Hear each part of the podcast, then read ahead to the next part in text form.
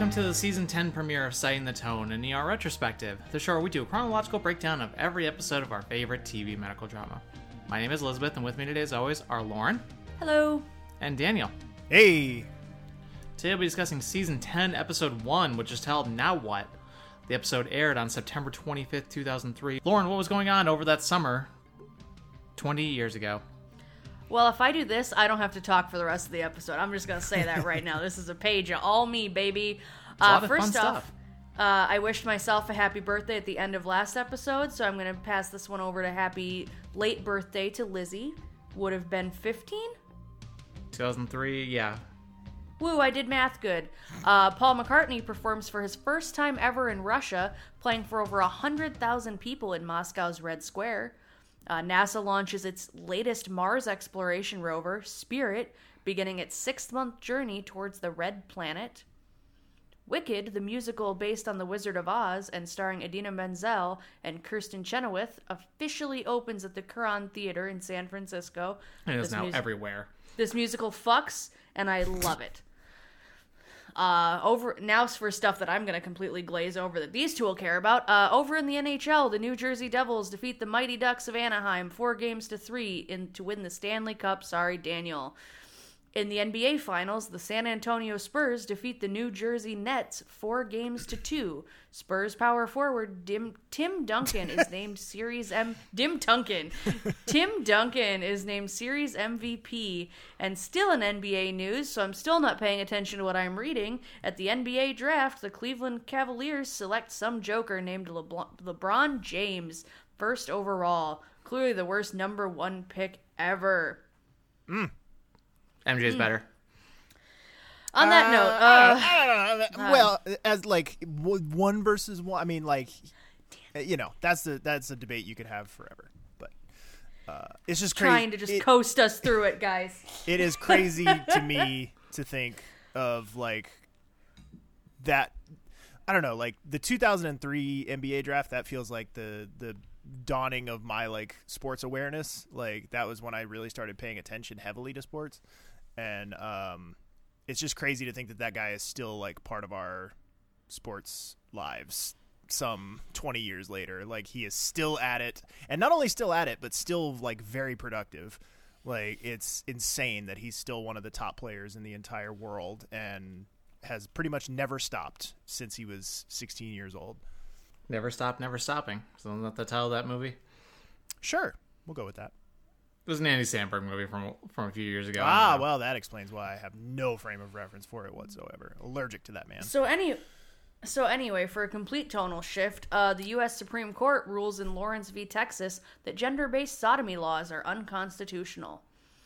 Uh, this this next one fucked me up. SARS is officially declared contained by the World Health Organization. The virus had spread to twenty-six countries, killing seven hundred seventy-four people. How quaint. I remember yeah. SARS being a huge fucking deal. Right? Right. Like, huge deal. And like that, at the peak of COVID, that wouldn't that would have been a slow day. The right. entire the entire run of SARS would have been a slow day for COVID at the peak of it. That's insane because, like you said, that was I. Yeah. I feel like that was a dominating news story that whole summer. Yeah, it was all over the place. Same with like when West Nile happened. Ugh. People gave anyway. Sorry, just quaint.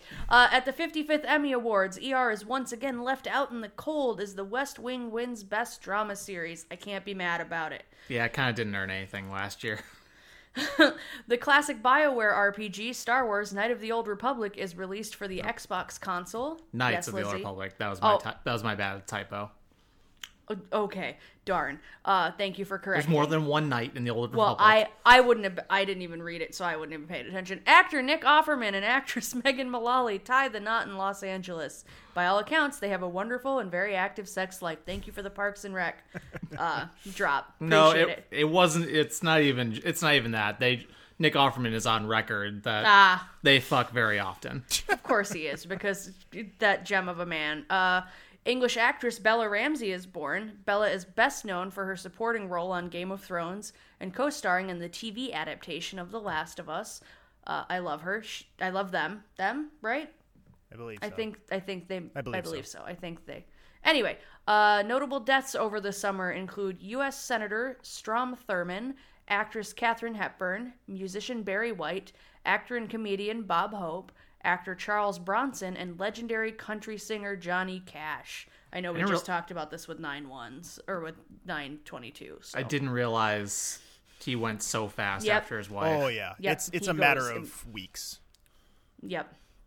Uh, notable movies released over the summer include The Matrix Reloaded, Bruce Almighty, Finding Nemo, Italian Job, Too Fast, Too Furious, Hulk, Charlie's Angels, Full Throttle, Terminator three, Rise of the Machines, twenty-eight Days Later, Pirates of the Caribbean, Curse of the Black Pearl, The League of Extraordinary Gentlemen, Bad Boys two, Seabiscuit, Spy Kids three, Game Over, American Wedding, Freaky Friday, Freddy versus. Jason, Once Upon a Time in Mexico, Matchstick Men, and your number one movie this week, Underworld. Oh my god, we're really, we continue to get into the Lauren is becoming a conscious human being timeline. Right? Like these, I'm all like, yep, yep, yep. Uh, I will still defend that Terminator three is a fun movie. It's not a very good movie. It's a fun movie. Okay. Yeah. It's That's fine because I, I, I do this I do the same with um with Pirates of the Caribbean. So, I get it. Uh, but then number one songs over the summer include twenty-one Kes- Questions, twenty-one Questions by fifty Cent featuring Nate Dogg, This Is the Night by Clay Aiken, Crazy in Love by Beyonce featuring Jay-Z, and your current number one song, Shake Your Tail Feather by Nelly, P. Diddy, and Murphy Lee. Daniel is laughing because you got to hear me say Shake Your Tail Feather. All right. Also, Dan- hi, Beyonce. How are you? Yeah, hello. How are you doing? twenty years um, of Beyonce but, being a, the, the biggest solo artist in the world. This song yep. still gets stuck in my head. Oh, yeah. On sometimes. that note, on that note, Daniel, what else was on? I know Lauren, you're on a timeline. I'm trying to get us through. Lauren is desperate for any sort of movement. She does not want to belabor any points tonight. What else was on at eight p.m.? Friends with the episode, The One After Joey and Rachel Kiss. Uh, I... Again, limited knowledge of the Friends fandom. I do know this is a cursed pairing in the Friends fandom. A lot of people really hate that they did this. So uh, shout out to them. Uh, at eight thirty, Will and Grace with the episode Dames at Sea. And at nine thirty, we have a new show uh, checking in. Don't get used to it, though. Coupling uh, with its pilot episode, a remake of a British sitcom of the same name. A notorious flop. This uh, will be canceled after just one month on T V. Uh, and when asked about it, uh, there was a, I read an interview with an N B C executive where he was talking about this show and why it didn't work. And he was he gave this like long-winded, uh, you know, roundabout answer, and then he finally was just like, actually, it just sucked. Like he had no like, if you, and if you go read the the uh, syno- like, there's more synopsis on the Wikipedia page about what a piece of shit this show was and how bad this adaptation was. Uh, than there is about the show itself. Uh, it is My, really bad. I had a friend in high school who was obsessed with the British one. So I've seen the British one a pretty fair amount of times, but I'm glad I never laid eyes on this uh, remake. Yeah, the British one is, is still very well regarded, but this uh, American adaptation, oh boy, real bad. Uh, this week's uh, season premiere had twenty-three point two million viewers tuning in, directed by Jonathan Kaplan, doing his thirtieth out of forty as a director. Last time we saw him was in uh, late season nine with Foreign Affairs, and written, of course, by showrunner John Wells, doing his twenty-fourth out of thirty-two as a writer. And, of course, the last time we saw him was just last episode with the uh, season finale, Kisangani. Uh, and, of course, we have no, Le- no Luca with us this week, seeing as he's dead. Wink. Wink. Okay, who put that in the notes? That was me. Thank you, Daniel. I don't know how to put a GIF in to Microsoft, into Google Docs. So uh, I, I just yeah. did a go- little Google search and then did a little copy and paste. But uh, yeah, he's dead. It really is that simple, folks. Wink. And I'm just that dumb. Wink. Nice, nice Lucille Bluth. Yes. All right. Uh, hey, it's season ten, folks. We made it. Woo! I guess. Woo! Uh, previously on is brought to us by Abby and Car- and we open with sort of like that same scene that we ended with, mm-hmm. but longer. So right. Carter's getting into Abby's with a beautiful musical cue, which this scene does not deserve, which is last seen in last well last heard I, in. Yeah, I don't know if it's last heard in, but it's it's most most uh, noti- noticeably used in Mark's funeral, which uh, is a hell of a choice to reuse that music here. I, I it almost feels like it almost feels like them trying to tell us something here, that there's another funeral happening on screen. But people, ugh, this woman. Abigail, Abigail Wyszynski Lockhart. I was going to say Tiberius. This woman has been user Christian name. Ex- excuse me, uh, Abby, Abby Tiberius Lockhart. I thought you Is were going to call her Abacus. Abacus. No, I do not want to name a character after one of your many little thingies that you have at your job. Um, little thingies being a program. Anyway, but this woman, she has been battered in her apartment before, and this man, this this man, this dumbass this man. of a man, is just throw him in the whole dumpster, because you do not, you should not be sneaking up on this woman in her safe space. Like, Carter, come on, man, are you better than this? I don't know actually, so anymore. So. He's on his uh, redemption arc. It's definitely yeah, it's definitely yeah. something that I didn't cons- didn't fully consider uh, when we saw this, the much shorter, much more preferable version mm-hmm. of this scene uh, mm-hmm. at the end of season nine. I didn't really consider that at the time, but it is a great point. Mm-hmm. Yeah. So it's amazing she doesn't wake up and just start like hit him with a baseball bat or something. But she wish yeah, Lauren wishes that's what happened, but. Uh, but she's watching her sleep like we saw at the end of season nine, and she wakes up exceptionally confused and rightfully pissed that Carter woke her up. So let's listen to what she has to say. Hi.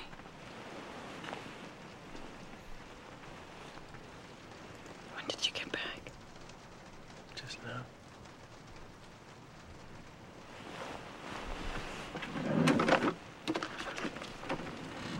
It's five thirty in the morning. Our flight from London was delayed.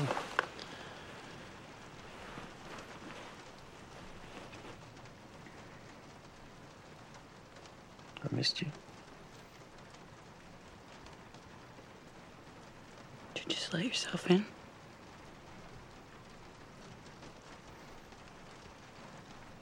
I'm sorry about how I left.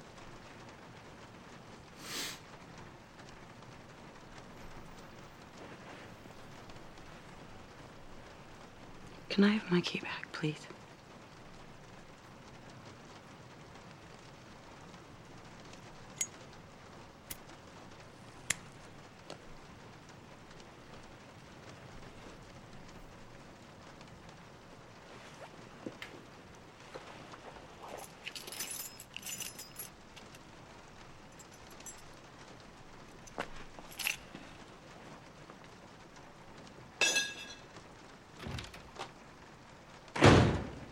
Uh, I wanted to leave in the audio of Carter being a pissy man baby, uh, a k a slamming the door on his way out, because what the fuck did you expect, man?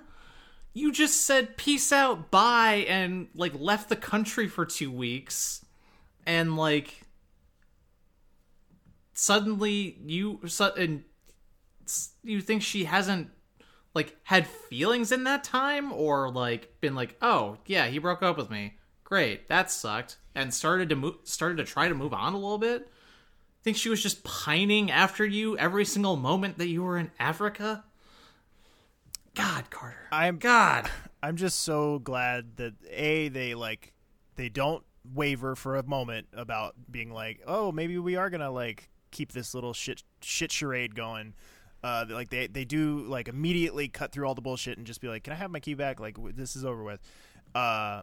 But also, I also appreciate that Abby's initial reaction to Carter showing back up in the middle of the night after two weeks is to immediately reach for a cigarette. Like, she's like, Jesus Christ. Like, I just, I can't with this man. Like, I have to, I need a cigarette.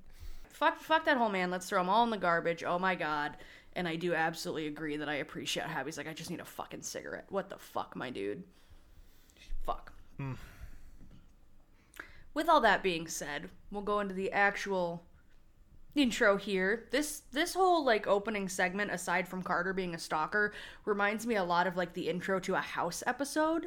Yeah. I was trying to think because like it doesn't it doesn't feel like E R, mm-hmm. and I was sitting with it and I was like, oh, this is how House would do an episode.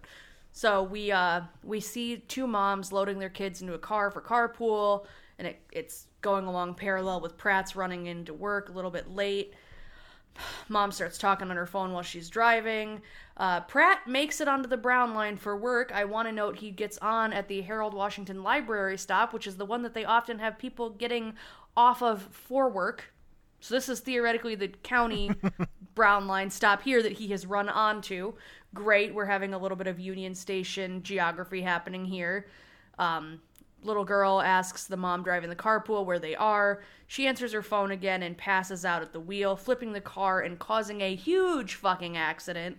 And as this is happening, it only gets worse as they get slammed by a huge truck into a post of the L tracks. Yeah. I thought this was a different episode after I saw this. Mm-hmm. I thought this is the one where... Do we already have this one where it's like the woman, like we hear her thoughts, but she can't... Mm-mm. No one can hear no, her. That's, we haven't um, had that one yet. Isn't that the Cynthia Nixon episode? That's, that's the Cynthia Nixon yeah, episode. Yeah, okay, thank that's, you. That's, uh, I thought that was this one. That's nope. that's next season, I believe. I think that's season eleven. I'm very much looking forward to that one because yeah, it's freaky as fuck. It's a great episode. But uh, yeah, no, th- you're right, Lauren. Yeah. This one was very housey. Uh, it was like House meets Final Destination kind of yes. vibes to it. Like, it was very like... Yeah. The, the the the actual accident itself is very like series of unfortunate events like mm-hmm. kind of thing. Um, I didn't hate it, but it, it is just it does represent kind it of just... an, another evolution of the show's storytelling thing of like they are changing and evolving with the times because this is not an intro that I would have uh, that I think would have fit or would have seemed normal for any of the the previous nine seasons. Yeah, it's. The only, like, there's only a handful of times we see something like this. The only other one I can think of top of head is the Belushi episode. A little bit, yeah. A little like bit the, of that. It's like the only other time I can think of it. But anyway, um, with that, appropriately, we are in with some bangs. And then we go to Pratt flirting with the woman he sat next to on the train. But the train is delayed because of the accident. And the fire department is trying to clean up the crash, which, of course, happened right in front of the ambulance bay because, yep. And while this is all going on, we learned that Gallant graduated yesterday. So hey. He's as close to a doctor as they have for this. And we get our first look at an updated version of the E R. Well, update in progress because there's some very extensive construction still going on. Uh, Frank is complaining about needing new copier paper or some such. Uh, and... Look who it is, folks. Yeah. She what a little baby. Nah. Little little baby Neela shows up and Frank is her first interaction. And of course, he's all grumpy and is like, "Why don't we hire Americans anymore?" Along with some other terrible things. Right. Yeah. Oh boy. Yes, Neela has arrived. Uh, quite possibly. This has kind of like a little bit of echoes of Lucy, like that kind mm-hmm. of like they I saw somebody in one of the listener response type comments, um, and I forgive me, I can't remember if I pulled it or not. Um, but they basically said something to the effect of like they were concerned watching this episode that they thought that uh, Neela, when they watched it at the time, they were concerned that Neela was going to be just like another Harkins, that was going to be like another like mm. you know blink and you miss him kind of med student character who wasn't going to be that big of a deal. And I don't Boy, know. Were you wrong? Yeah, well, yeah. Um, I I was, uh, may, and maybe just because I had the benefit of hindsight going in, but like to me, it seems like they do sort of put more kind of a central focus on her to the point where like I don't, I never got that, uh, I never got that uh, implication at all. To me, it always seemed like she was going to be a big deal from yeah. the get-go, and also to considering the context of like kind of where this actress is at this time. Of course, Neela, played by actress Parminder Parminder Nagra, um, who is uh, appeared in stuff like Alcatraz, The Blacklist, uh, and was most famous, especially at this time, coming off of the hit indie movie Bend It Like Beckham, uh, which was like an insane everywhere insane success, international success. Like she was very much kind of like an it. Uh, girl at this time because of that movie. Um, she was, uh, according to John Levy's book, she was the only person ever on E R who was offered the job in the room. Like, He said it was the only time he ever saw John Wells offer somebody a job in the room, like after an audition or after a meeting. Like usually they would go back and talk about it and, you know, go through agents and stuff like that. He was like, he did not want to let her get away and was basically just like, hey, you want the job? If you want it, it's yours. So like it, they were very, very high on her, and for good reason. She's going to be with us for uh, one hundred twenty-nine appearances through two thousand nine. She is with us almost to the bitter end. Um, her last appearance is, she's not in the finale, but her last appearance is like two episodes before the finale, I think. So like she's very, very close to being a lifer. No, I, I believe she's actually in the finale, but like virtually. She's oh yeah, not, like, you're on, right. Yeah. There's a, there's a, a, a video, video call. call or some shit. Yeah. Some goofiness. I'm sorry, I just died when I realized that, like, oh, she's only in one hundred twenty-nine remaining episodes. It's like, oh, God, she's in the final third of the show. Oh, we're in so, we have so much left to do. So many miles to go before we sleep. But I will say she is the – she has the very – I feel very much the same way about this as I did about um, Lucy joining us, that uh-huh. like she is the shot of adrenaline and the shot of energy into the arm that I really desperately needed, and after the heart. A, after right just after a very uneven last season, this was the exact breath breath of fresh air that I needed to really get me excited for this season. Give me a new perspective main character and make it Neela, please. Thank you, Lizzie. Go ahead. There are that means there are two episodes between mm-hmm. now and the end of uh, between mm-hmm. now and the very end of the show that she is not in. Two. Yep. Yeah.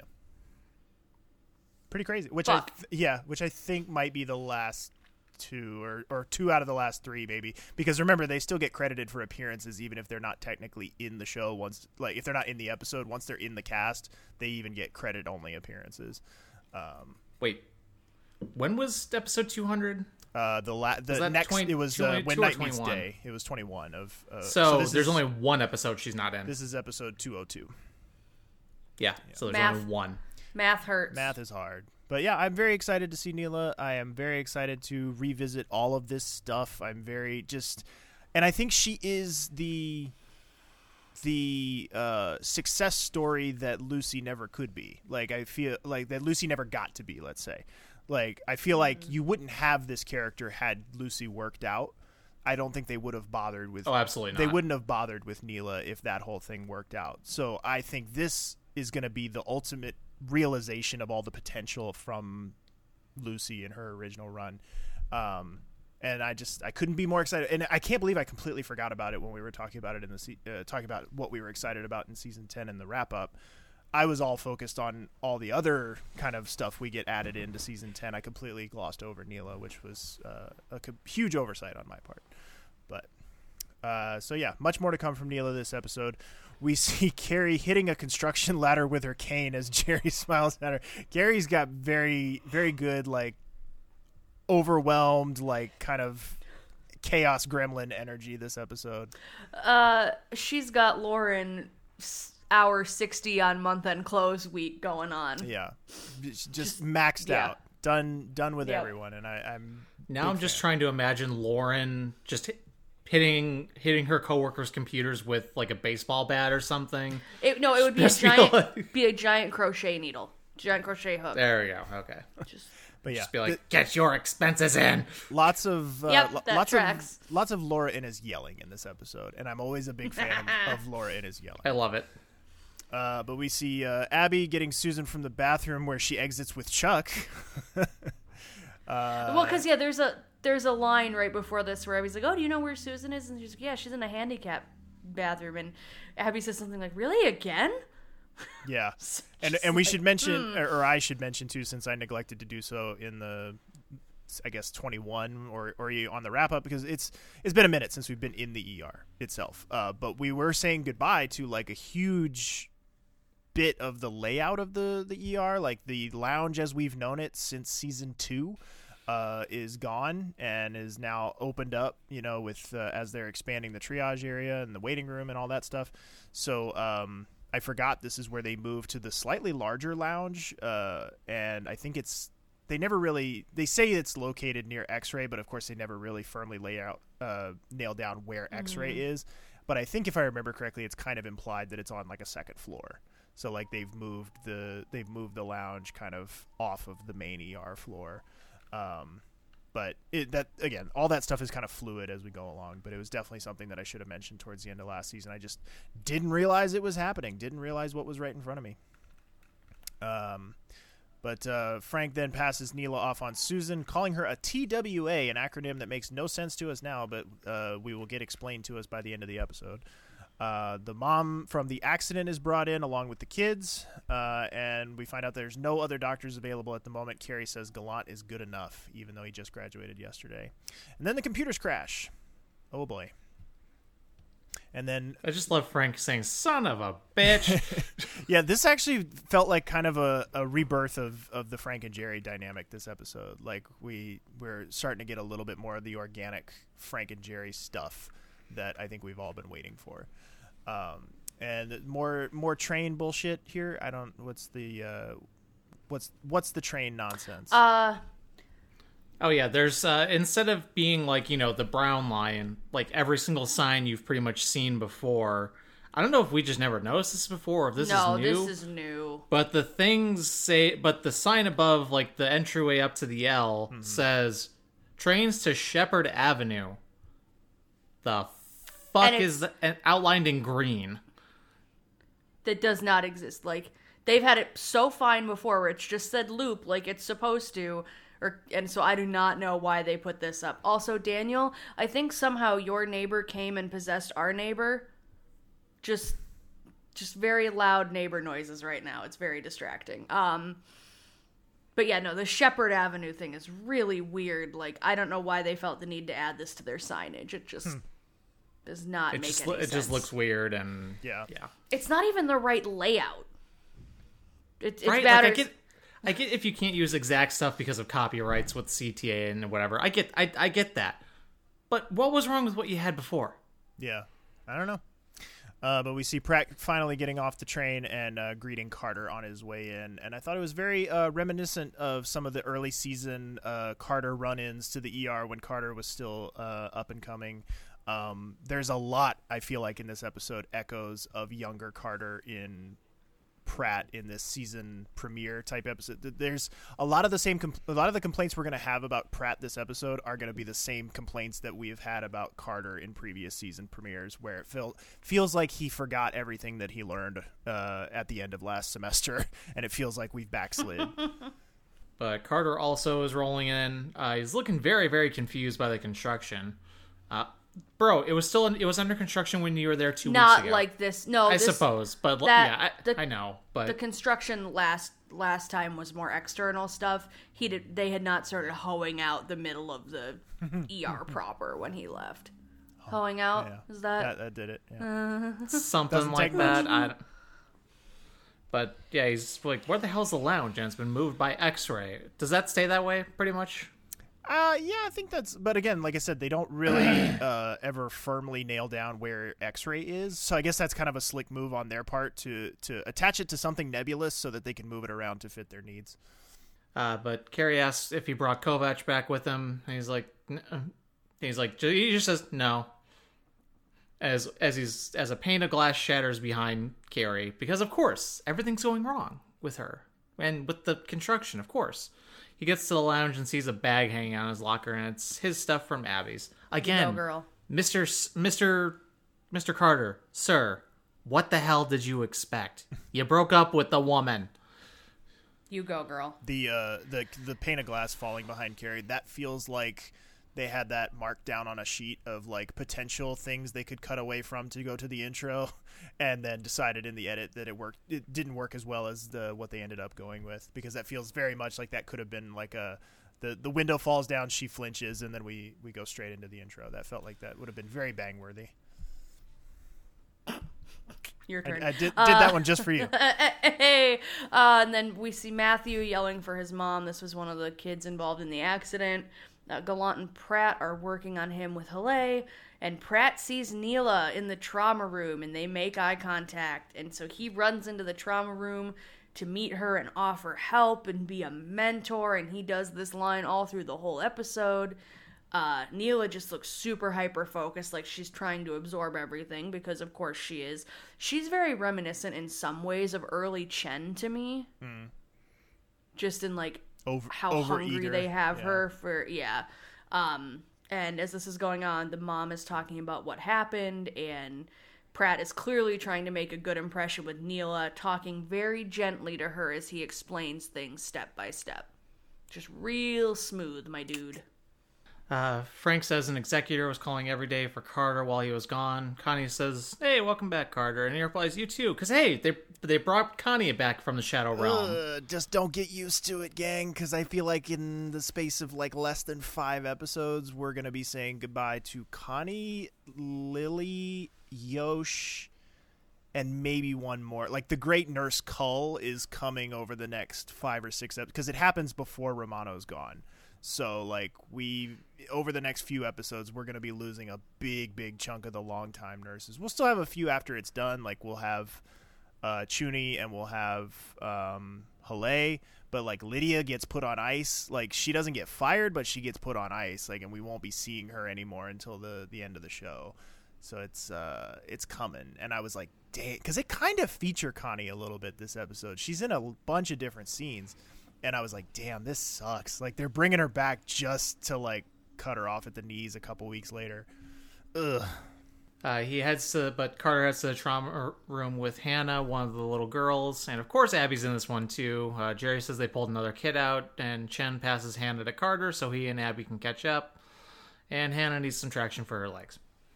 Yeah, the traumas on this one were another really weird one. So we did the best we could. But, um... Chen walks into the trauma with the mom that has Pratt and Neela, and she is not thrilled with how Pratt is treating Neela. She's she's a little icy this episode, as she deserves to be. But here I'll note, because there's only a few spots in the episode where we can, whose films are those, guys? Whose might those be? Mm. Uh, but then Carter talks to Abby about the things left on his locker. He's like, we we should really talk. Like, what what the hell? Why... I didn't think it was over. Why are you mad, bro? Just, why are you, bro? Um, and then poor Neela just gets left in the room with the mom holding her hips in place while they get what they need to actually put her in proper traction. So she's just standing there just looking really awkwardly as everybody leaves the room, and she's just got these sheets just holding on. Uh, and then Susan pops in and checks how everybody's doing. Cool. And then cool, we cool, see cool. Pratt showing Susan uh, the films on Mom. Chen uh, asks Pratt if he can bear to tear himself away from his med student for a moment. Chen's clearly uh, not happy about all the attention that uh, Pratt's paying to Neela. Uh, Mom is kind of coming around, says she doesn't know what happened, and asks if anybody has called the other children's parents. And then she asks Neela if it is uh, Hannah next door, her daughter. So... Hannah's not doing great, uh, and Carter is uh, still still in his feelings, still not really in the mood to listen, and doesn't listen to Abby's suggestion on what uh, might be going on here. And and guess what? She ends up being right, who, fuckface, who could, not you, Carter. Who could have predicted? Uh, Mama's asking what's happening next door, and pa- and then she passes out. Uh, Corday shows up to help and asks Neela about her accent. Because, of course, the two Brits have right. to... This feels contractually... Have a moment. This feels contractually yeah. obligated. The only thing it would have made it... The only thing that would have made it better was that, like, if for some reason... For some reason, Corday just said after... It's like, oh, you're from... Uh, like, what... Because what does uh, Neela say? Like, oh, yeah, from the West End or something like yeah, that? Yeah, something like that. Yeah. Yeah, she's like, oh, I hate you. Just Corday. Yeah. I don't know. No, it, it is. Like a funny... And I, I'm kind of... I'm trying to remember now, like... Is there much of a relationship cultivated between no. these two? There really Not isn't. Really. Is there? No. And it feels like a missed opportunity. No. Like that feels like she, there could have been like a, hey, I came here from, you know, England too. And like, you know, I, I was the fish out of water once. Like there, it feels like there was like some possibilities there that just don't really go explored. And I, I, I wish yeah, they would have. Cause I don't, I don't think Neela really ends up in surgery until much later when it's more DeBanco's purview. Yeah, I was gonna say she's gotta save herself from the surgical uh, from the surgical people until DeBanco shows yeah, up. Yeah, and that, but you know, not like there's never any excuse for Lizzie to be down in the E R and to to lend kind of a a sympathetic ear. But you know, again, there's just when it comes to Lizzie, like, they are just radioactive when it comes to adding her into any storylines. Uh, but then Chen, still jealous, sent, snaps at uh, Neela to go pick up the labs. Yep, yeah, and this is this is gonna be fun. Uh, we see Hannah's still not doing great. Her potassium is very high, and her kidneys are struggling. We see Neela running to go get the labs in person, and the specimen is pending. But Neela just barges into the lab itself to beg Doctor Shine for immediate help. This is the first and maybe only time we ever see this man, I think. And they look at it together, and he goes, "This is a very unusual smear, very ominous." And Neela runs back and goes, "Oh my God, don't do it. Don't give her blood. Blah, blah, blah, blah, blah. Um, because if she has type-specific blood, it will mess her up bad, because she has a very specific and rare form of anemia." Fuck. Fuck. Cool.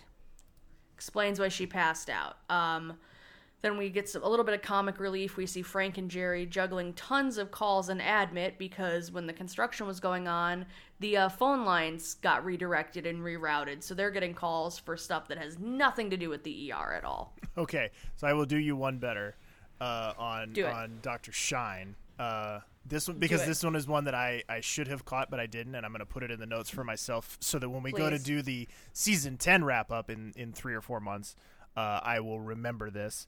Uh, but this is not the first appearance of Doctor Shine. No, no. It is his last Fuck. appearance, uh, of three. Uh, the first time he appeared would have been season six, episode eighteen, Match Made in Heaven. He also made an appearance in season nine, episode twenty, and now this uh, season ten, episode one. Uh, I don't remember if we've ever highlighted him before, but just in case we haven't, he is played by actor Randy Lowell, who has appeared in stuff like Contagion, uh, Real Genius, and National Lampoon's Vacation, and we will never be seeing him again. Well, fuck me, I guess. Um, good catch.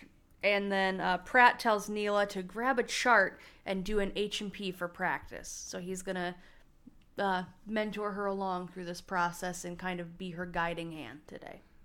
But, of course, Pratt's got to have... Always with that smooth voice. Oh, yeah. Ugh. The Smokey Pratt voice. Yes. Uh, well, let's go to our next audio clip here. Uh, someone better for her to learn from. I was going to say, someone better. Eh, I don't know if Gallant's better than Pratt, but I don't know. Anyway, uh, but Gallant uh, is going to greet Neela and offer her some support on her first day. Med student? Mm-hmm. Yeah, I saw you a bit earlier. First day? Yeah. You Indian? Yeah, Punjabi. Perfect. This must be uh, quite an adjustment for you. Uh, no, not really. My family moved to London when I was eleven, Yale for molecular biology and biophysics, and Chicago for medical school. Okay then, let's get you started. Uh, oh, penile discharge, probably not your ideal first patient. A V infected graft, sounds about right. Come on. What the hell is going on down here? Hey, glad to see you, Doctor Romano. Yeah, I doubt it. Who's that? All those University of Calcutta carpetbaggers you people insist on hiring. I think she said she went to Yale. Yeah, Daddy's probably a drug lord. Built a new wing on the Yale Library with his poppy profits. How's the arm? Gone. How's the prostate? About the size of your head. I'm up four times a night to pee. What's with the beater? I hear the ladies like it. Whose bright idea was all this anyway? Weaver. Weaver. Doctor Romano, you're back. Yeah, try to hide your wild enthusiasm at my return. I find overt displays of emotion embarrassing. Hey, Paige Weaver for me. Uh, I just want to say, this was the Frank I was picturing when we interviewed Troy Evans, when I was like, all right, this problematic motherfucker, it's it's this shit, it's it's this. But, like, oh, oh, Troy Evans. The delivery just, how's your prostate? It's so good. It's so fantastic. Oh, my God. Uh, everybody is so good here. Like, fucking uh, Romano, like, I'm I'm... It's gonna. I'm gonna say it for the next eight weeks. Like I'm just. I'm not ready to say goodbye. Like I am not ready to be done with Romano, especially since it seems like he's peaking on his way out the door. Like we're getting some of the, the best Paul McCartney right before he's about to leave us, and I just. Oh my gosh. Like, and I also uh, did not recall them uh, immediately doing the uh, Gallant and Neela stuff, like, immediately. Mm-hmm. Like, they waste no time. That's, that's what I was going to ask. Can we do, uh, if we could do some spoiler talk for, yes. for two minutes while... Hey, Lizzie, did you know this is a retrospective? I'm sorry, go ahead. oh, oh, yeah. Um, but yeah, so kind of major spoilers for a couple for these two for these two future lovebirds. Whoops, excuse me. Uh, but yeah, but do you think they always had this in mind? Uh, clearly, yeah. Because I, I, I don't know so. how much of we get we how much of it we get.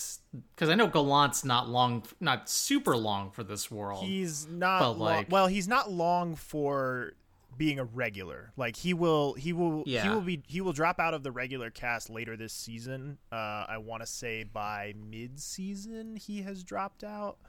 Um, I'm doing a quick scan of the. Uh, Oh, it's closer to the end of the season. It's it's like two thirds of the way through. I'll say, isn't it season twelve when he finally? Yeah, it's it's, it's it? two thirds of the way through this season that he drops out of being a regular cast member, but he will then still make kind of sporadic appearances as a like a guest star uh, over the next season and a half, two seasons, um, before they do finally kind of just you know shuffle him off to you know be a martyr, uh, and.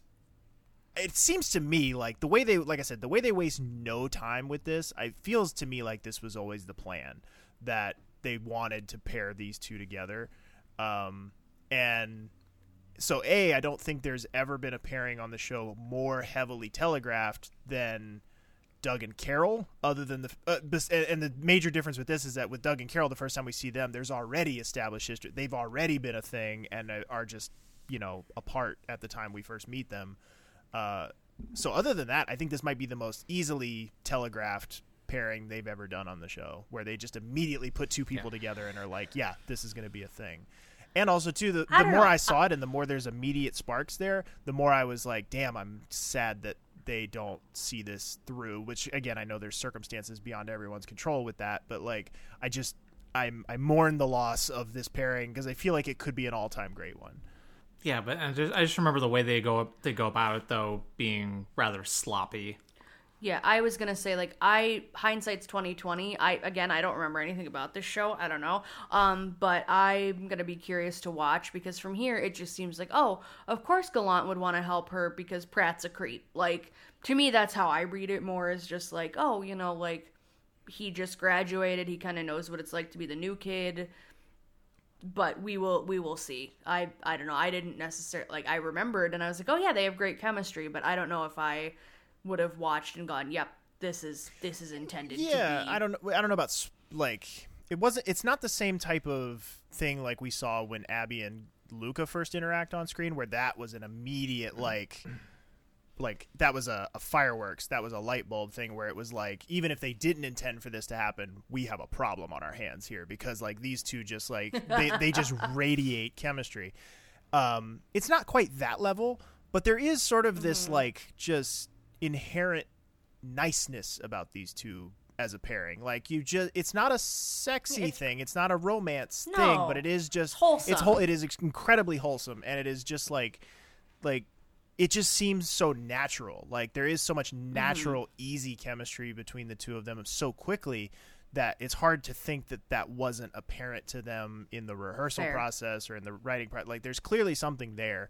And like I said, like, like Lizzie said, the, the, the reality of it leaves a lot to be desired because there are so many like false starts and there are so many like, uh, changes that have to be made hastily because Sharif Atkins makes questionable career decisions. Uh, and you know, like they have to, they have to pivot and it's just a bummer because I feel like there was a lot of potential here. And I, I also feel like it doesn't in Neela's character history. I don't feel like it sometimes get this gets the significance that it ultimately deserves. They mm-hmm. kind of try to brush this whole chapter of her life under the rug as we get deeper and deeper into the timeline. Like she, She mentions him less and less, which obviously you would if you were in her situation, but like it's just not as important as a part of her life as you would hope it would be. And it's just a bummer. Very good point. I'm excited to see how that ends up fleshing out, though, for sure. Yeah. Uh, but we uh, see Carter working on getting Hannah's potassium level down. Pratt asks Carter about Abby freezing him out. This is the this is arguably just as bad as the season nine premiere stuff between Carter and, and uh, Gallant, where uh, Carter and Pratt, where they're they're playing soccer in the hallway. Uh, but he's like, Pratt asked him, he's like, "Oh, like she's mad at you too. Like Chen's mad at me too. Like doesn't he say something about like moons being aligned Ice or cycles or being yeah. aligned or something? You know, women. You know, yeah. Like, and he's like, yeah. What did you bitches be crazy? Don't you That's know that, basically Daniel? the, the basically the summation there. Uh, and Carter's completely tone deaf response is just like, I don't know, I left, I guess. Like, dude's like learned nothing apparently. Ugh. I'm I was I was livid when he said that. I mm, I was so mad. Like, did you not hear anything? Anything she told you when you broke into her apartment? Did you not process anything about that fight before you guys left? Just. Or before you left. Like, just, oh my god, you man-child. Fuck. Sorry, go ahead. The whole man. The Toss whole man. out the whole man. That's what this episode should have been jail. called. The whole man. Uh, yeah. So, Pratt uh, Pratt has an H I V patient that I guess he has treated before, uh, who has come not, come back now having gotten worse, and he doesn't have Medicaid, so he can't afford his medication. Carter comes in to consult. Uh, he's not on the triple cocktail because it would cost him twelve hundred dollars out of pocket. Uh, they don't specify when that, like, per month, every two weeks, whatever. But, like, it's a substantial amount of money no matter how you slice it. And uh, I'm so uh, glad that the healthcare system has gotten so much better in the last twenty years. Oh, wait, it didn't. Uh, the man's uh, thrush has spread to his esophagus, uh, which... Uh, The good news is makes him eligible for support. Uh, bad news is uh, that he's now eligible for that support because it's a sign that his H I V has progressed to full-blown AIDS. Whew. Feels like it's been a while since we've had a, yeah. a good, like, AIDS patient storyline. Like, we haven't really... Remember how we almost used to complain about that in the old days? Like, of, like... Oh man, they're going back to the H I V well. Like they, they, it's been it's been more than an episode and a half. They're going back to another H I V patient, but it actually feels like it's Whereas, been a long time since we've had one. Yeah. Whereas now it's like, oh hey, good, they're addressing that this is still going on. Right, and and that the challenges have changed. Like it's not that there's no treatment at all. There's treatment. It's just no one can afford it. Like that's like it, it's a it's an escalation and an evolution of the problem, and they're they're still addressing that, yeah. which is good. Which was something, like, we didn't even hear, like, Jeannie and stuff talk about, I don't think, when... No, well, because like maybe that stuff was so new, they were just kind of handing it out, you know? But then once capitalism got a hold of it, then that was it. Uh, but uh, Carter is a little cold with him, doesn't offer him much in the way of emotional support. Uh, not great. We'll hear more from this guy a little bit later. Mister Williams, who is played by actor Joe Grafasi, who appeared in stuff like Batman Forever, Natural Born Killers, and The Deer Hunter, has a whopping one hundred thirty-three credits to his name, but will be edged out by someone a little bit later in the episode for the High Watermark actor, actor of the week. Uh, and then we see Susan talking to Abby about Carter showing up, and they're like, oh, the women's room is under construction. Go to the second floor. Fuck that. So they just run into the men's room to pee, and Abby's guarding the door. Uh, Malik and Frank are in there peeing as she barges in. They're both like, the look on their faces just like uh, uh, uh like like how like not like a how dare there be women in this space, but just like uh, I don't want them to see my penis. uh. like, uh yeah but uh, of course Malik barely washes his hands, like five seconds max. Lizzie was so funny, she goes, put it in the notes. Yeah, just I'm sorry, that just annoys me. Cur- Again, attend the details here, folks. The cursory rinse. Yes, the rinse and shake. Not even like getting like the full. Stop. uh, Susan tells Abby that she needs to give Carter a chance to make it up to her. No. no. Yeah. No. No. Susan, come on, you're supposed to be older and wiser. Shut up. She has a she has a bit of a blind hey, she's spot. Getting some. So she, she has a That's bit of a fair. blind spot. She's happy. She's in, you know, marital bliss, uh, and also oh. too she's got a bit of a blind spot for Carter. Uh, divorced bliss. Divorced bliss. Yes, thank you. Uh, but uh, b- back to the bathroom thing for uh, ever so quickly. Just anecdotal evidence from somebody who works in a in an. a workplace in an office that has multi-person restrooms that are designated as all gender. Uh, mm-hmm. The uh, women, like, and the, the way those bathroom arguments always get framed is that it's a risk to women's safety uh, doing it that way. However, just anecdotally, women using the air quotes men's restroom is far more commonplace than men mm-hmm. ev- than men ever being brave enough to go into the women's the air quotes women's restroom, uh, and the any woman that does dare to go into the men's restroom, it is immediately met with the same sort of energy as a gigantic dog being met with a tiny mouse. Like, they all react the same way, of just the same way Frank and Malik do here, where they're like, oh god, oh god, like they all freak out, hurriedly finishing finish whatever they're doing, and then basically flee from the room as though it were on fire. So, like, it's just always funny to me that those arguments get framed as though, oh, this is dangerous for women to have all gender restrooms. Really? Really? Is it? Or is it dangerous to your ego, you tiny dicked weirdo? Like, just fuck off. It's like the whole tra- it's like the whole trans people. Like, I'm just there to pee, right, man. Everybody's just there to pee. D- do like, do what you would do under any other circumstances. Don't make eye contact, wash your hands, and leave. Exactly. Lizzie, what was the sticker you were talking about? Like, a trans person peed here and nothing happened? Yep. I want to get, like, a hundred of those and just bring them around. Put them in, like, the in like the rural parts of Michigan and stuff, North Carolina, when we yeah. visit. Oh, but then we see Neela and Gallant working on the woman with the infected graft. And the woman starts complimenting Neela's skin. Poof, in like the Which I don't know if this is supposed to be like possible. Sweet or weird. It's a little weird. Or else it gets the hose again. It's a, it's a little weird. Uh, and the patient here, Missus Ferguson, she is played by actress Ellen Greer, who appears in stuff like, speaking of weird, Harold and Maude. I, that's one of those movies that is like, it's a cult classic. People really love it or, or did love it. It was one of those like film snob kind of favorite mm-hmm. movies going back. I have never once watched that movie and not come away fe- feeling incredibly icky and weird. Like, I do not I've like, never seen I it. I do not like that movie. It it gives me the ick in the worst way. Uh, the Postman and Phenomenon, and she is the high watermark actress for this episode. one hundred thirty-five credits to her name, just barely edging out uh, Mister Williams from earlier on. Nice. Uh, we get some Carrie and Romano screaming at each other about the renovations in the background. Phones are still busted.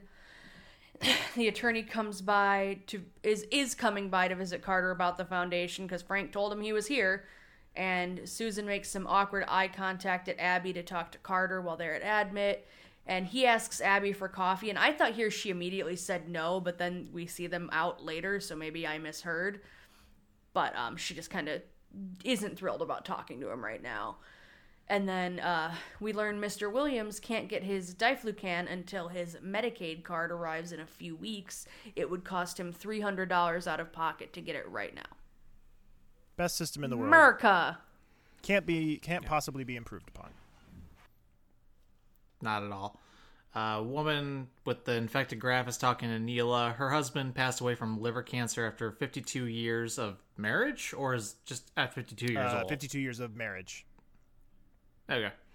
Uh, Neela's drawing some blood as they talk, and it's weird that they're showing the blood draw so close. Maybe to show the, like... I mean, obviously, we, I know what happens yeah. to this patient, but, like, maybe it's because... Maybe it's uh, because, like, it's something that seems like all the other med students that have come through have always struggled with. Maybe, uh, maybe, that, maybe that's it like, a little bit, but it is definitely just if, foreshadowing. Yeah, I was like, if it was in the other arm, I'd get it, but... I don't think you would try to draw blood from an infected. But I'm just saying, like, bleh. Then that blood flow would make a little more sense to be ominous. Yeah. Yeah. Sorry, just... No, it's disgusting. Had a... Yeah. Ugh. Yeah. I don't know. Uh, but uh, we then see the construction workers leaving for the day. Uh, it's two thirty in the afternoon, and they're like, we stop at two thirty. We're done.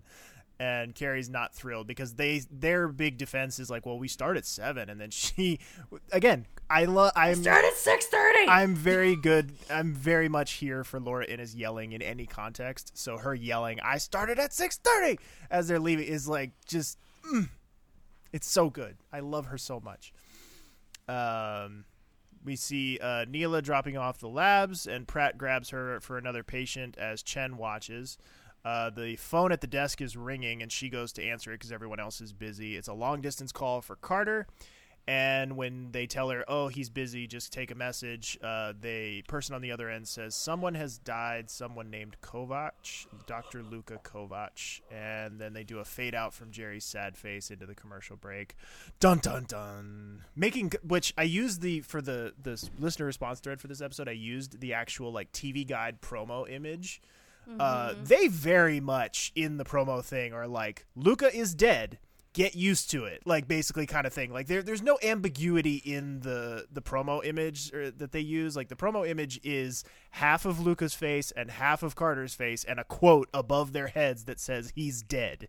So it's there's not a whole lot of ambiguity to this. So as a which I mean, that's what you want with your season premiere. You want something to pull people in.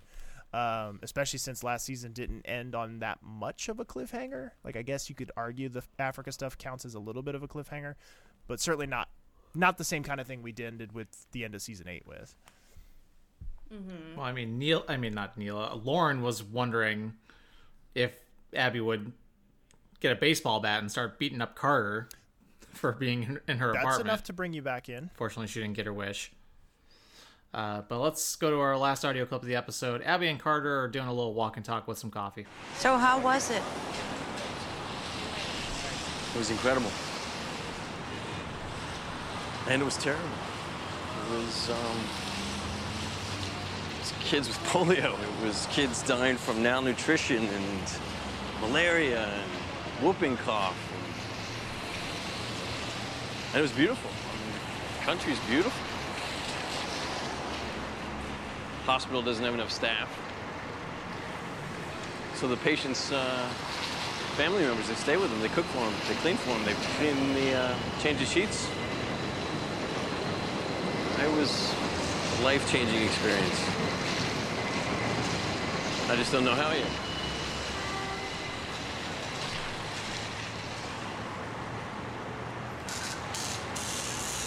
Where's Luka? Is that what this is about? No. Luka's fine.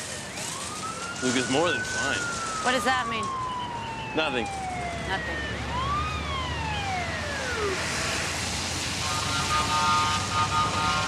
You know we don't talk. We're not talking now? Your mouth is moving. I mean, you give the impression we're having a real conversation, but when you finish, I have no idea what you're thinking. I was trying to tell you about Africa. I don't know. You knew I didn't want you to go, and you went anyway. What, were you trying to, to hurt me? I... Why would I want to hurt you? I, I don't know. I don't know. Why would you want to hurt me? It wasn't about you. Oh, come on. You weren't even going to tell me you were going. If I'd have bumped into you when you were leaving, I wouldn't have even known. I wasn't trying to hurt you. I wanted to feel like I was really doing something. Did you even think about me? Yes. Okay. What did you think? What did you think? I don't know why you bothered to come back. Oh, you're just gonna walk away? Yeah. Okay, walk away, Abby. That's what you do best. Okay. No, no, you do best. You make this all about my problems. But you know what? You have some problems, too.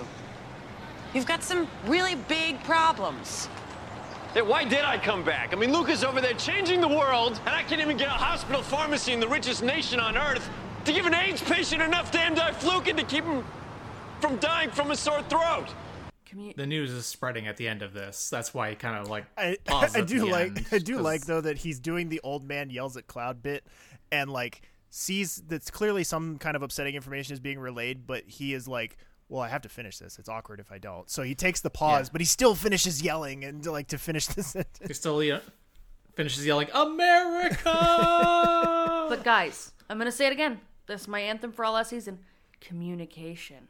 Ugh, this is just, not that hard. This is just the most, like, fucking high school fucking. I, do, I don't. Ugh. I don't care anymore. Like, I don't know that I ever did, but I really don't care now. Like, it's just they make. What, they make me so glad I didn't date until Lizzie. Oh my god. What are you trying to preserve here? This sucks. Like, this is so like. Oh my god. You're either you're either singing Afternoon Delight in bed or you're screaming at each other. There's no in between. Good God. Yeah, like, it's just... Like, I'm gonna I'm, I'm gonna ask a serious question. I know we bemoan Garby a lot, but, like, percentage-wise, them yelling at each other to them actually having content, happy couple moments. It's about an eighty to twenty, I right? was... twenty eighty twenty was my, my yeah. rough estimation, yeah. And I feel like that's generous. So, like... Which, again, is why I want them to go back to being friends, because they have such a good friendship chemistry, but I'm so sick of this shit. Right. It's not, it's not even that it's those characters, it's this energy. Yeah, it's I not I want to be clear on that, because I know we've shit on this a lot. It's not the characters, it's this fucking energy. I have no time for this high school shit in my media. Right. It needs to go. Yeah. It's not compelling, it's not interesting, and it kind of...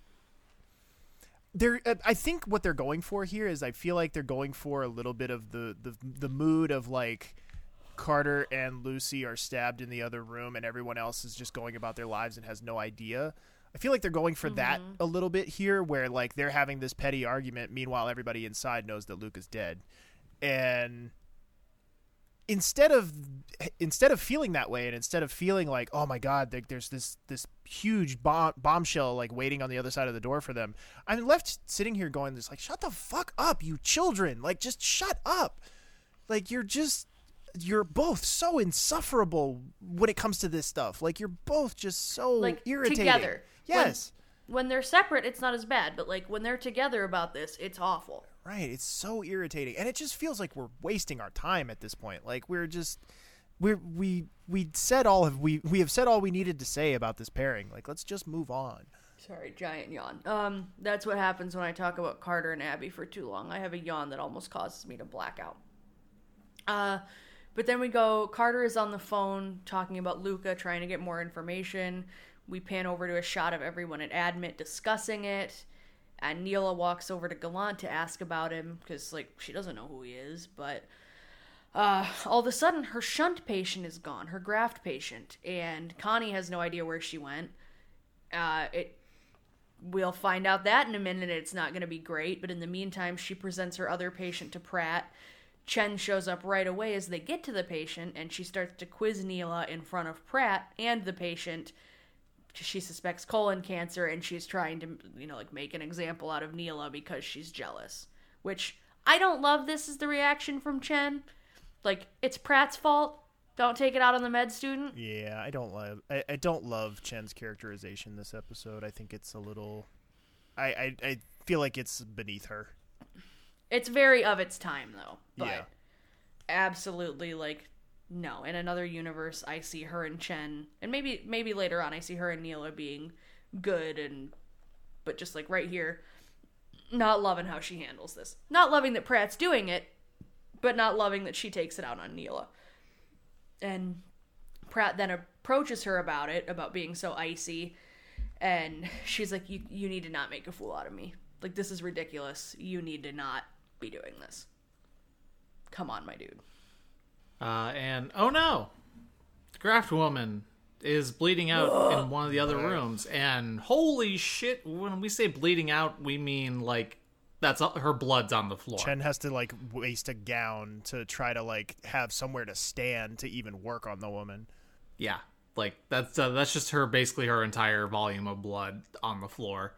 Uh, Malik moved her and updated the board, but Neela didn't check the board, so Neela assumed that she had been uh, taken up for, what was it? Uh, she had to go up to surgery, right? Yeah, eventually? She had to go up to surgery to get the thing cleared out and redone. Yeah. So, and Gallant tries to defend her. And I will say, the whole thing, this is a big issue, is because Neela was supposed to check on her every, like, fifteen minutes because of where the graft was located. Right. And like Lizzie said, she hadn't checked recently because she thought she got taken up. So, that's why everybody says Neela fucked up, but this is where Gallant steps up. To be gallant. Hey. Hey. Uh, the name comes back. I was going to say, thanks for reminding me how much I hate that naming convention. Uh, there you go. You're welcome. Gallant hero and the tragic right. victor. They should, like, if we're if we're continuing to follow that naming convention, like, we, we should have gone with, like, Neela Ernest as a fucking fucking character name. Like, Then we could have had an episode called The Importance of Being hey, Earnest. What the hell? Jim, what are we doing here, writers? Jim Come Varney on. Guest star when? Oh, just kidding. He's dead. Uh, we go to the lounge oh. uh, where Carter sad. is in the lounge uh, on the phone trying to find out uh, if he can get a hold of or, or get word to Kovach's dad. Uh, he then dumps out someone's random hockey bag that is just sitting in the lounge. Like, I'm not sure who this is. Let's let's let's brainstorm here. Canonically speaking, because Malucci's gone, and we know for a fact that Malucci played hockey. Mark's dead. It's not Mark's. So, like, whose hockey bag is just randomly sitting in the middle of the lounge here? Probably not Carrie's. I'm gonna say Malik. I can't imagine. I was gonna say Malik. Can't imagine Carrie's doing much ice skating these days. Like. We know we know Susan can't really skate. She's there. That's a that's a like established character uh, character uh, continuity there. So like you know uh, maybe Gallant, maybe maybe Pratt. Although Pratt came in off the train, didn't have a big bag with him. So you know I'm just saying. That's why I'm saying, uh, wow, Malik, Malik. Well, I don't know why it's just spaced on his name. Because goddamn it, black people can play hockey too. Contrary to popular belief in some parts of the sure, world. Sure, sure. Yeah, uh, so I don't know. I'm just uh, just curious. Whose hockey bag is that? That's the that's the new side series. Whose hockey bag is that? Um, but uh, he dumps that bag out all over the floor so that uh, he can use it to uh, steal a bunch of supplies from the cabinet. He goes and, he goes and takes like a comical amount of supplies out of the closet. The first, I, I also love that the first thing he grabs is a microscope. It's a very can I- like. I, I also want to say this. Like, he takes all that, and I'm like, who's going to let you fly with that? Right. That was my other thing, too. I was like, "You, my my dude, I hope you're checking that, because you are not getting through security with this big-ass bag full of vials of drugs and a microscope that I'm still not quite clear on what it is you plan on doing with." I just, there was a lot here. Um, but he's going to take it to the hospital could, for them to have more tools. That's that's the yeah, idea. So maybe you can draw a little blood. That is the idea. And take a but peek. He kind of he, he kind of you can tell this is clearly this news has clearly affected Carter. He's feeling a lot of guilt for leaving leaving Luca behind, and you know, so this he's he's kind of almost in a trance. Like he's ready to like get this the rest of this shit and get out of here and get on a plane as quickly as he can. Uh, so again, big, big fan of where this is all leading towards, even though I'm not a huge fan of Carter in this episode. Still a big, big fan of where the arc is headed. Uh, we then see Pratt going to see how Neela is doing because the patient, the shunt patient, uh, of course, ended up dying. Uh, and it's a good little, it's a nice, it, it, Babby's first dramatic scene here, really. Like, this is her first kind of, like, serious dramatic moment on the show that isn't a trauma or something more hot, fast-paced. This is where she really has to get introspective and, and really has to like flex a little bit those dramatic muscles. And she asks uh, Pratt what a T W A is, and he says third world assassin, which I'm all for. Frank being a piece of shit, like I'm all I'm all for that characterization. I'm all for like let's all point and laugh at the bigot. I don't understand this thing at all. This feels like a made-up insult. This feels like a made-up thing. This feels like a thing they want to be a thing, but isn't really a thing. I've never heard of this before as like a phenomenon or like as a... This is literally the first time, first and only time I've ever heard. Right, like it just, it felt very made up and very contrived. And I was just like, uh, this doesn't fit in the rest of the episode, in my opinion. And she takes it so earnestly too, again. Like she takes, you know... Again, huge fan of Neela. Very glad she's here. Um, I think I think even in this first episode, she shows a lot of potential. But I will say I don't think she's nearly as much of a finished product as some of the other new people we have seen come in the door and immediately shine. Like we've had other pe- we've had other uh, other newcomers to the cast come in and immediately show like, okay, they belong right away. Neela, I think, holds her own well enough, but she doesn't do. She doesn't. They're, they're, I don't come away from this episode going, "God damn, Neela!" Like she's gonna be like a powerhouse for the next, you know, six seasons. She's she's fine. She, I think, at, at this point, I think I would have placed like a, a two or three season cap on her. I would have been like two or three seasons. This character will run its course, and they'll move on to something else. I definitely wouldn't have pegged her to be basically the Carter of the second mm-hmm. half of the show. Like, she is very much, as we get closer and closer to Carter leaving us, she is going to start to take over that mantle of the audience surrogate character, where we're going to start to see things more and more through Neela's eyes than we do through Carter's. So, um, you know, lot, lots of great stuff to come with her, but it's uh, it's always cool to see these kind of primordial versions of these characters and, and how they kind of fit, find their fit and find where they fit in in the show's ecosystem. Um Yeah, she definitely gives me Big Lucy vibes this early on. Yeah, like, big, I keep coming back to Big that. Lucy, Big Lucy vibes, but I, but yet I do feel like by the end, and, and granted, it's not an app, it is an apples to oranges comparison because Lucy's first episode was Lucy's episode. Yeah. Like that episode was that's was, very true. They built the whole framework of that episode around that character, um, but. I will say that by the end of that first episode, I had higher hopes and bigger expectations for Lucy than I do for Neela coming out of Neela's first episode. But again, apples to oranges comparison. You can't really can't really compare the two. Um, but we then see Pratt uh, taking her to go see the mom from earlier as we start to close out the episode. And our last scene is Abby screaming and begging at Carter to stay. She's like, I can't keep doing this. To which Lauren and I responded, Then, then don't. don't. Like at the exact same time. Set it to the T V. Like just, we, then don't. Yeah, we both set it to the T V. Like we we're both just like. If, if ninety percent of your, as we said this again, if ninety percent of your relationship is yelling, I can't keep doing this. We need to fix each other. You keep trying to fix me. Like, what are we even doing? If you have to ask all those questions repeatedly, maybe maybe just right. Again, I ask. Be alone. I ask, what are... Maybe just be alone. What are we preserving here? Like, that's my question. What is it that we're trying to save? Like... Uh, I, the Western ideal that you have to be with somebody or your life is incomplete. Yeah. Like, I mean, I always... Like, the, the thing I always say, like, the, the, there's those weird doomsday prepper people who are constantly arming themselves to the teeth and, like, buying fucking, you know, military ration food and stuff. I'm like, if I get to a point where the world is in such a state that I feel like I have to be armed to the teeth at all times and eat fucking, like, bean paste out of a can... What am I preserving at that point? Just let it go. Like, the world yeah. is fucked at that point. If I've reached this point where That's... I need an artillery on me at all times, I don't really... Like, you can have it. Like, I'm not well, interested in preserving that. I'm I'm dead by that point anyway, because it's not like the pharmaceutical yeah. chain's going to be up and running. I'm out. Yeah. I'm one of the first people yeah. called. It's just so silly. Just make sure I'm by the big blast. Like... Sure, and then we'll just you're, call you're it good. Just, you're working so hard to preserve something that sucks. Like, just let it go. just let it go. Uh, uh, but this episode didn't no, suck. No, not at all. It's, uh, I think, other than the whole, you know, Luca, which, let's be honest, is a little bit of a dirty trick, I think. It's kind of a, it's a, it's a bit of a ratings ploy, I think. Um, I don't hate it because I, you know, I know it leads to an excellent episode and an excellent couple of moments, you know, but like as season premieres go, this one's relatively tame. It's solid. Mm-hmm. It's extremely yeah. solid, but it's not going to knock your socks off. Like, it's not going to be like, whoa, I can't wait to see what happens this season. It's, you know, it's just kind of like, oh, all right. Yeah.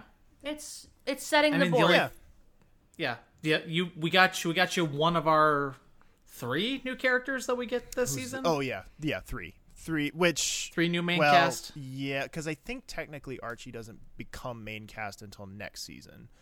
Uh, but he still shows. But up. I'm just saying we yeah, get Archie, Archie will be though. with us, which also means we're gonna get our we're gonna get our three and a half. Because remember, Archie is originally two people, and then they will cull that down very quickly. Uh, Mister Glenn Howerton. Archie's originally yeah, two people. Yeah, there's two what? characters who are essentially the same guy. It's Archie and Glenn Howerton. And Glenn Howerton's not gonna not gonna last for oh, very yeah. long, and they they finally just go like, you know what, Scott Scott Grimes can do both of these characters. We don't need two people, and they kind of boot uh, Glenn Howerton to the curb, which you know turned out fine for him. He's very happy. yeah, I was gonna say they boot him all the way back to the to Patty's right. Bar. They, they boot him all the way back to Philadelphia. He lands on his feet. Do not worry. Uh, but that is a, a dynamic that I'm very interested to revisit this time around because I remember that being such a weird bob of like there's this other guy who just hangs out and does kind of fulfills kind of the same role as Archie, and then they realize oh we don't need two of this character. But yeah, seven and a half. Very happy Neela's here. Very happy to see it, her character progress and grow. Very happy. I'm happy that we're getting some new yeah. toys. It feels like that's it feels like we're back on track. Right. Yeah. Again, I go back to the comparison I made at the end of. I can't remember if I started making it at the end of uh, Kisangani or if I waited for the wrap up. But like, again, I'm I'm continuing on my uh, my tip that like last season was kind of like season four, kind of uneven, kind of clunky at parts, but like didn't not without its highlights, but just kind of uneven overall, and that. First episode of season five when Lucy gets introduced feels like this breath, breath of fresh air and this shot of energy and adrenaline into the arm that the show desperately needed. That's kind of what this feels like. Now, is it going to reach the same heights in season ten that we reached in season five? Probably not.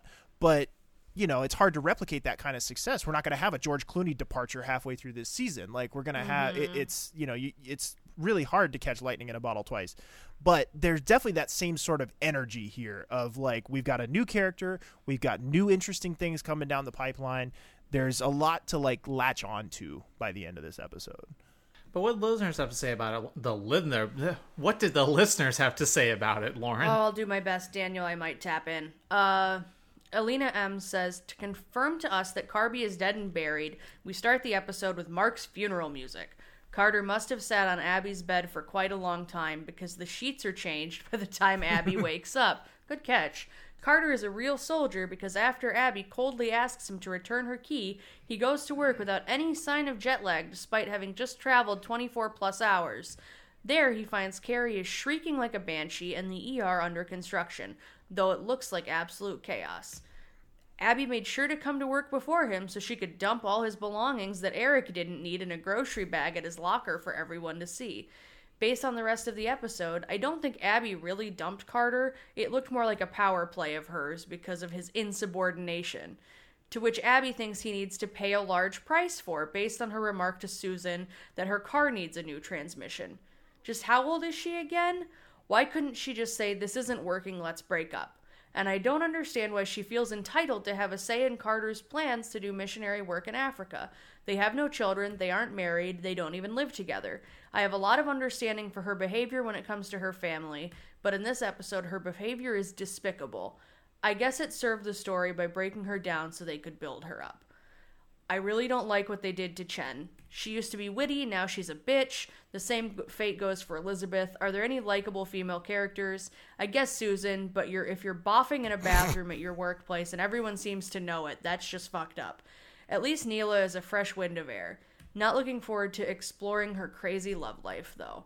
Okay, those were all really excellent points. Thank you. Those those are all good. I dig it. And I, I do agree, we don't really have a ton of uh, strong female characters going on right now that we can love up on. Everybody's kind of in a dark place at the moment. But uh, at Simply Swooning says, I realized watching this episode that Carter and Abby have been having the same conversation over and over again since season seven. It's literally this doesn't work and can't work for every reason mentioned nine thousand times before. It's the definition of a feedback loop. Thank God it's functionally over. And also, Neela, when I watched this episode, when I first watched this episode, I thought she was going to be Harkins two point oh, not in terms of character, but in terms of a med student that there's, I, I, that's there to cause distraction till mid-season and then disappear. I'm so happy I was wrong. The episode as a whole is on the lower end of premieres for me, especially when I look at it as a two-parter with the next ep. It feels like a setup and none of the secondary plots are all that memorable. More construction at County, a multi-person M V A, Susan and Chuck hooking up. It's all good, but just good. But I find myself just waiting for it to be over and get to the next step. That is a good point. I do feel like they, um, I do feel like maybe they were a little bit gun shy about doing two Africa-centric episodes back to back, and so they did probably insert this one as kind of a palate cleanser before they go back to that. That is a good point. That could very well be. Uh, Jen T, coming in right under the wire, says, uh, Abby blowing smoke in Carter's face and asking for her key back is one of my favorite things. Dude comes in and watches her like a creeper after the way they left things. Nope. And I loved her hanging the bag on his locker with the note, you forgot your stuff. As Aaron so beautifully said, we're done trying to make fetch happen. Even if there are a few backslides, her moment with Susan questioning if she did the right thing, et cetera, and the coffee break they have, The long national nightmare of Carby is essentially over within the next two episodes, never to be revisited with lying glances or any sort of reminder that they were ever, ever a couple. Stick a fork in it. I do really love that after Luca's How's Abby to Carter and Kisangani is paralleled by Where's Luca from Abby in this episode. Unlike Carby, we've got Luca and Abby looking out for each other and caring for each other. Plus, we get one last look at Carter's jealousy over Luca. Yippee. Uh, Neela, so happy to see the start of the last real round of main cast starting to roll in. We'll soon have Morris, Sam, and eventually Ray and Gates. Brenner and Banfield come in way too late for me to count them. Loved seeing her first day. Pratt needs a throat punch here, for real. Jingmei had every right to side-eyed and cold-shoulder him. I did feel bad for her attitude at Neela, though. Girl did nothing but show up on her first day. Uh, Neela taking the phone call, trademark, was actually a stroke of genius. I was shocked and terrified in the O G run. The reactions from everyone, especially Abby and Carter, is both wonderful and a little surprising, given everything. A very underrated moment is the shot of Susan with her hand on Abby's shoulder, talking to her while Abby silently cries. Gives me chills to this day. Overall, this is a solid episode, if only for what it leads into. Cannot wait for next week and The Lost. Toodles. And... oh, wow, this is a short one for Aaron. And last, but certainly not least, we have At the Full-Time Dad... As far as season premieres go, Now What gives us a nice palate cleanse from season nine. No, Carby isn't coming back, as Abby wakes up and reminds us that fetch isn't gonna happen. Parminder Nagra shows that the admit desk is shows up at the admit desk and is immediately arresting as Neela Rozgotra. It's hard to take your eyes off her. Just ask Pratt. Uh, Greg really backslides here, though. His behavior with Neela, Neela is super cringeworthy until the final scene, and Jingmei had every right to call him out on it. And then there's the phone call. Yes, it's one of those twists that season nine kind of ran into the ground, but the reactions of everyone at the admit desk and Abby's once she receives the news are worth it. Even Gallant's, which was priceless. No, not really. But it also shows one of the flaws of season nine. Unless you're binging the show now or had an incredible long-term memory, I couldn't blame you if you didn't remember why Gallant didn't get along with Luca. Let's just say it takes a lot of hindsight. But at least for a week in two thousand three, you had to sit and wonder, did these motherfuckers really kill off Luca? Why is Carter going back to Africa? Did the blood flow back to the rest of Pratt's body? Tune in next week. Cue the Batman theme. The answer to that last question I'm trying is to re- no. Jesus, I'm trying to remember, what is the source of the friction between Luca and Gallant? Is it is it just that, that he didn't write him the letter of recommendation? I, it might just be that... That's what a flimsy-ass thing for Gallant to be mad about when the other guy is, we've just been told, dead. Like, that's... You're still upset because he didn't write you a letter of recommendation three months ago? Like, that's... Oh, that's flimsy. That's the That's the only thing I can think of.